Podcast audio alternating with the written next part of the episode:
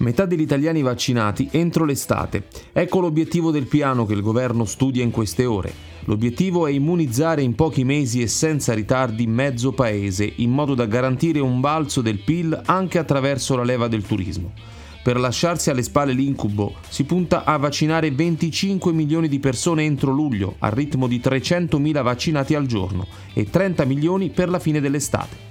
Per riuscire nell'impresa sono già stati identificati tra l'altro 92 spazi gestiti dalle forze armate, in accordo con le ASL, parcheggi di ospedali e altre strutture compatibili con le vaccinazioni di massa e verrebbero soprattutto mobilitati i medici di famiglia, con i quali Roberto Speranza punta di chiudere presto un'intesa.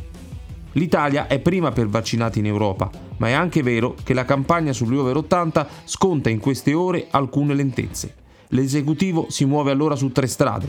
Il reperimento anticipato delle dosi attualmente previste dai patti annuali con le tre multinazionali autorizzate in Europa, Pfizer, AstraZeneca e Moderna, L'11 marzo l'EMA, l'Agenzia Europea del Farmaco, dovrebbe autorizzare il vaccino Johnson Johnson. Subito dopo toccherà all'AIFA. Dal 15 marzo partirebbe la distribuzione. Il vantaggio è che a differenza degli altri è monodose e si può conservare a temperature ragionevoli.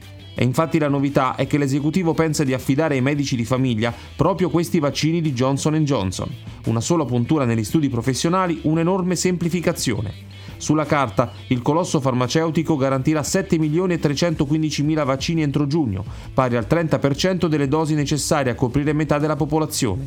Resta un ultimo problema, come vaccinare mezza Italia rispettando i tempi del piano. E qui entrano in campo anche le forze armate e il ministro della difesa Guerini, che già gestiscono la distribuzione dei lotti.